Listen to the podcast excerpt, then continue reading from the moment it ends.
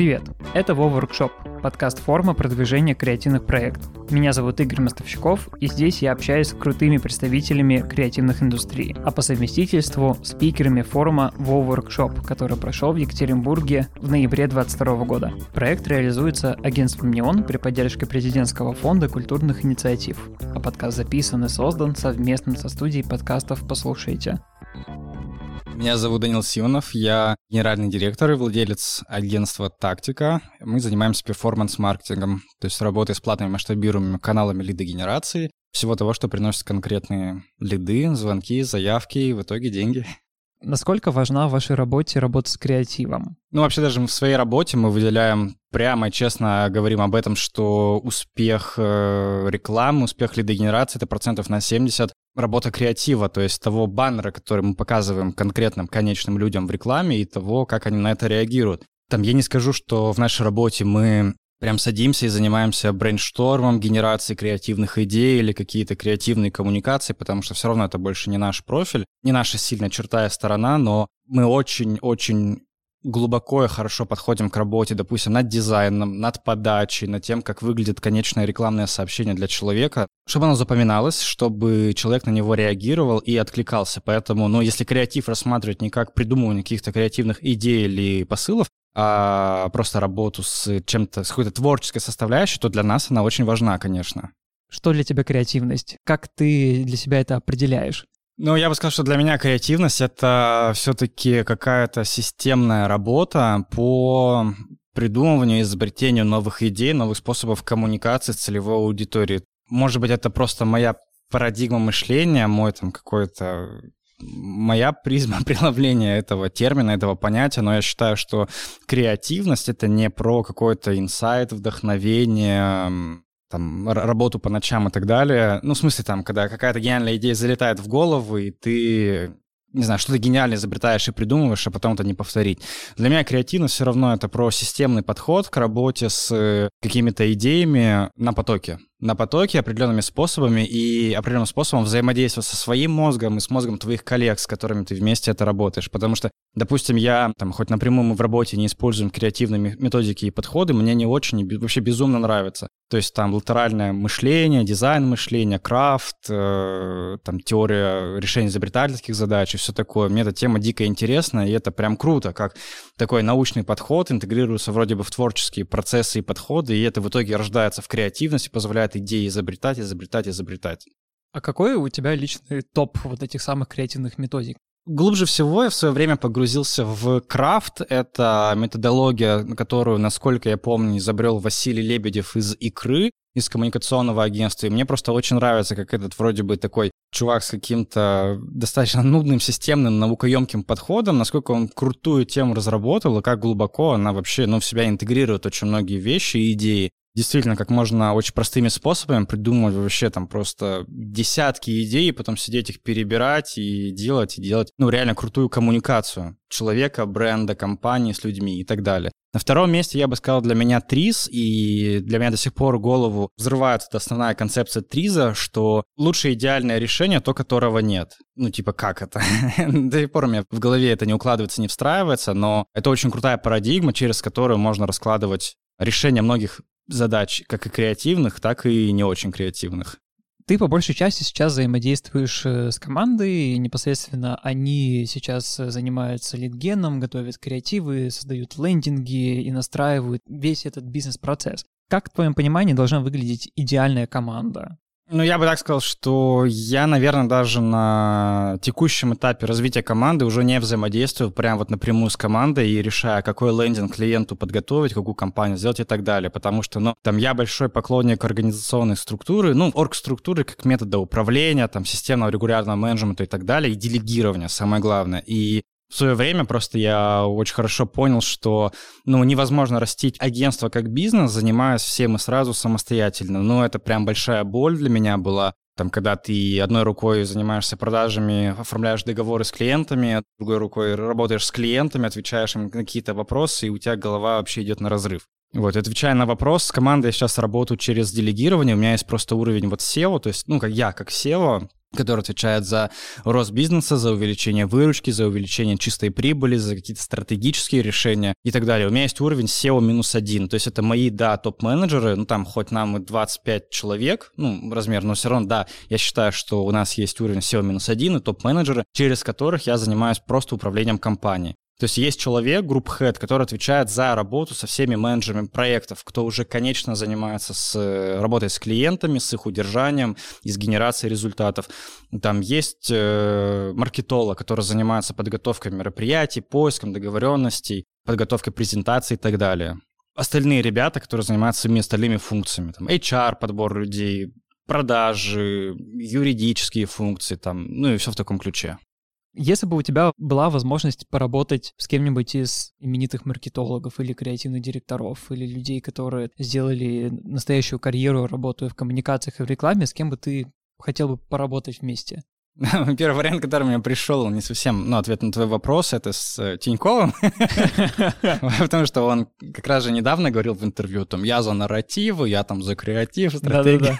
Вот, это было прикольно, но если прям говорить из конкретных людей, но мне было бы интересно с Ильей Балахниным поработать, потому что, мне кажется, это очень сильный маркетолог с классной концепцией работы там, и с креативом, и с коммуникациями, со стратегическим маркетингом. Ну, мне кажется, он прям большой головой и очень крутым чуваком.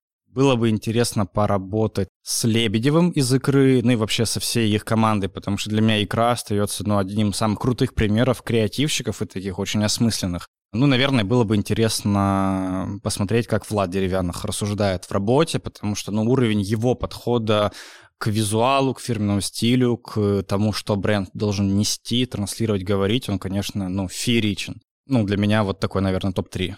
А как ты вообще оцениваешь ценность креатива? Насколько он там хороший или насколько он хорошо влияет на метрики? Вот на что ты обращаешь внимание? Отличный вопрос. Мне он всегда нравится, потому что, ну, в своей работе я видел всегда два таких разных очень подхода. Есть люди, которые говорят, короче, мне пофигу на креатив, на все эти ваши бренд-уловки, мне нужны KPI, метрики, лиды, стоимость лида и так далее. Классный подход, очень системный, действительно, он может, этот подход может очень сильно вырастить любой бизнес. И есть вторая категория людей, которые говорят, мне надо, чтобы было круто, прям чтобы мурашки были по спине.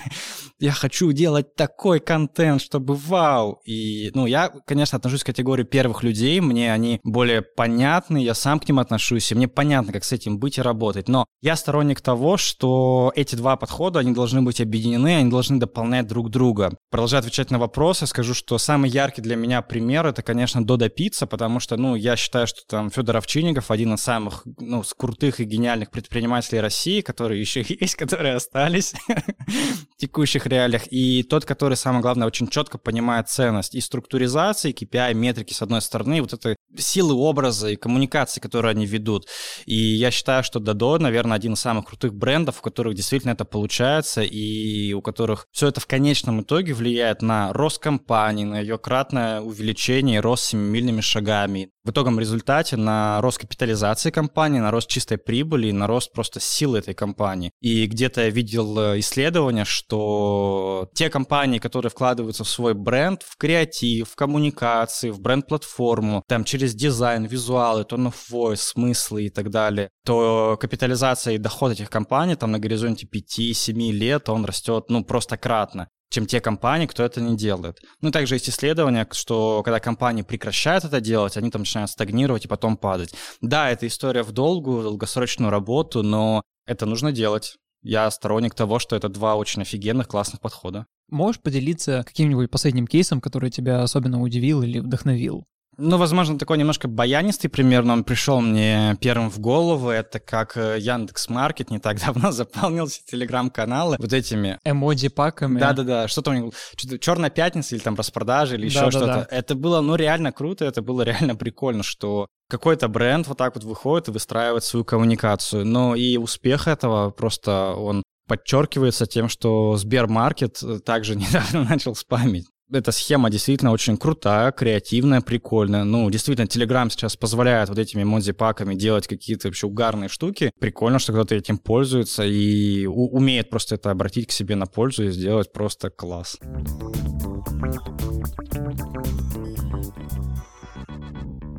Как ты объясняешь своим э, родственникам, особенно в старшем возрасте, чем ты занимаешься, чем ты зарабатываешь на жизнь?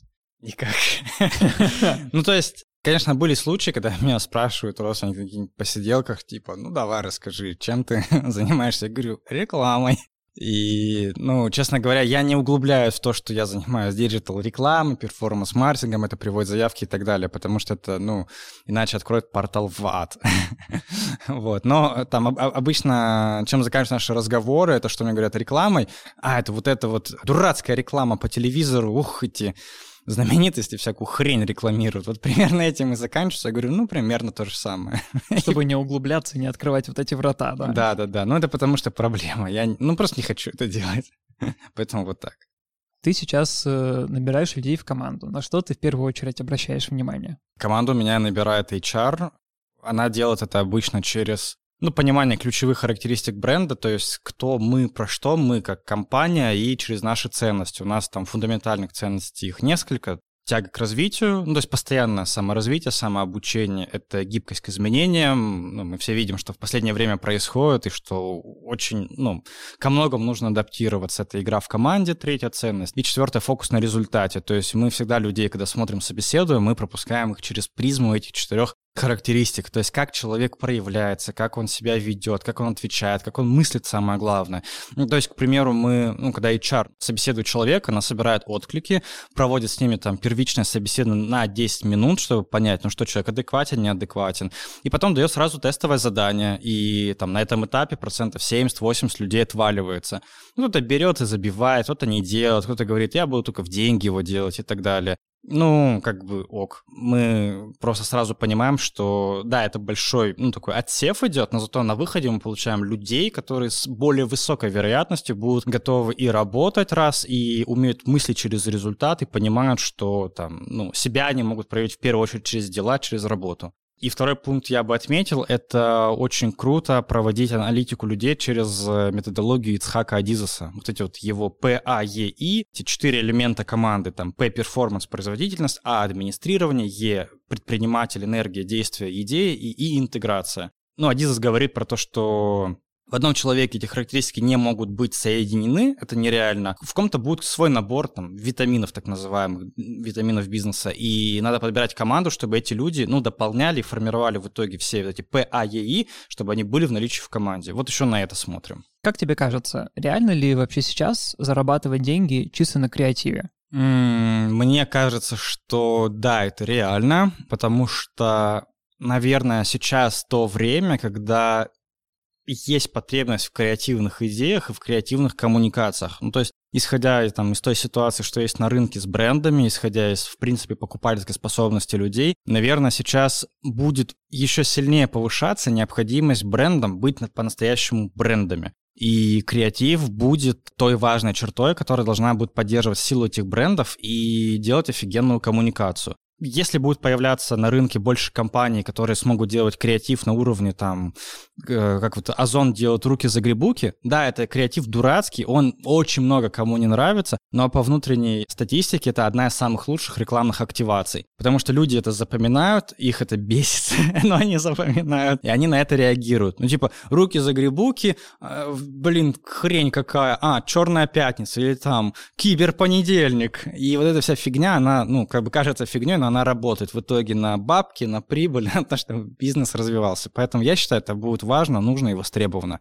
Поэтому нужны команды, которые будут это делать. Угу. А если, ну, так скажем, хорошо, вот этот креатив, он в моменте приносит деньги. Угу. Но мы все понимаем, креатив бесячий, как будто бы хочется увидеть больше какого-то развития, усложнения, что ли. В дальнейшем вообще куда будем двигаться по пути упрощения, или все-таки мы будем потихонечку, потихонечку разбивать эту историю? Креативы будут посложнее, они будут более интеллектуально сложными и так далее. Я бы ответил так, что, ну, просто это мое личное мнение, что усложнение креатива и конкуренция идей, она есть там, где есть большая конкуренция бизнесов, то есть где, к примеру, есть большие рынки, там есть куча компаний, есть куча брендов, которым важно развиваться и коммуницировать с очень узкой, там, прослойкой потребителей. Ну, не знаю, там, к примеру, возьмем американский рынок, там, не знаю, людей, к примеру, которые покупают зимние шины, допустим, и там объем этих людей 20 миллионов человек, при сопоставимых рынках у нас в России России и в Америке, там, к примеру, у нас компаний таких 5 федеральных, которые могут дотягиваться и рекламировать, а в Америке, там, не знаю, 55. И вот в этом случае конкуренция гораздо жестче за ту же аудиторию. И вот здесь и будет эволюционно, и сама вот эта вот необходимость будет расти и делать классный креатив, который будет там не декаденский, не деграданский, а какой-то интересный. И здесь как раз и будут появляться там архетипы разных брендов, коммуникация с аудиторией через это, поддержание каких-то, может быть, там экологических инициатив, или там работа с креативом через последние тренды и так далее. Ну, там всякие NFT, Metaverse и прочие. Пока этого в России у нас к сожалению, на мой взгляд, опять же подчеркну, мое мнение, этого нет, этого не наблюдается, и, возможно, в ближайшее время это и не будет происходить, потому что сейчас будет важно донести очень быстро до аудитории, что вот есть такой бренд А, и у него там самые лучшие, самые прикольные цены, к примеру, или там самые лучшие скидки. Но, к сожалению, потому что такая ситуация, людям важнее не «М, «я причастен к такому-то бренду через покупку там вот, не знаю, такого-то продукта», им важнее, чтобы у них денег в кармане оставалось больше, и они экономили больше. Вот пока эта ситуация есть, наверное, креатив будет более простым. Спасибо тебе большое за этот классный разговор. Вам спасибо за такой разговор, за такие вопросы. Было очень интересно. Это подкаст Wow Workshop. Слушай другие выпуски на удобной платформе. Если ты в Apple подкастах, оставь оценку и отзыв. А если Яндекс Музыки, ставь лайк. Подписывайся на Wow Workshop во всех соцсетях. Ссылки в описании.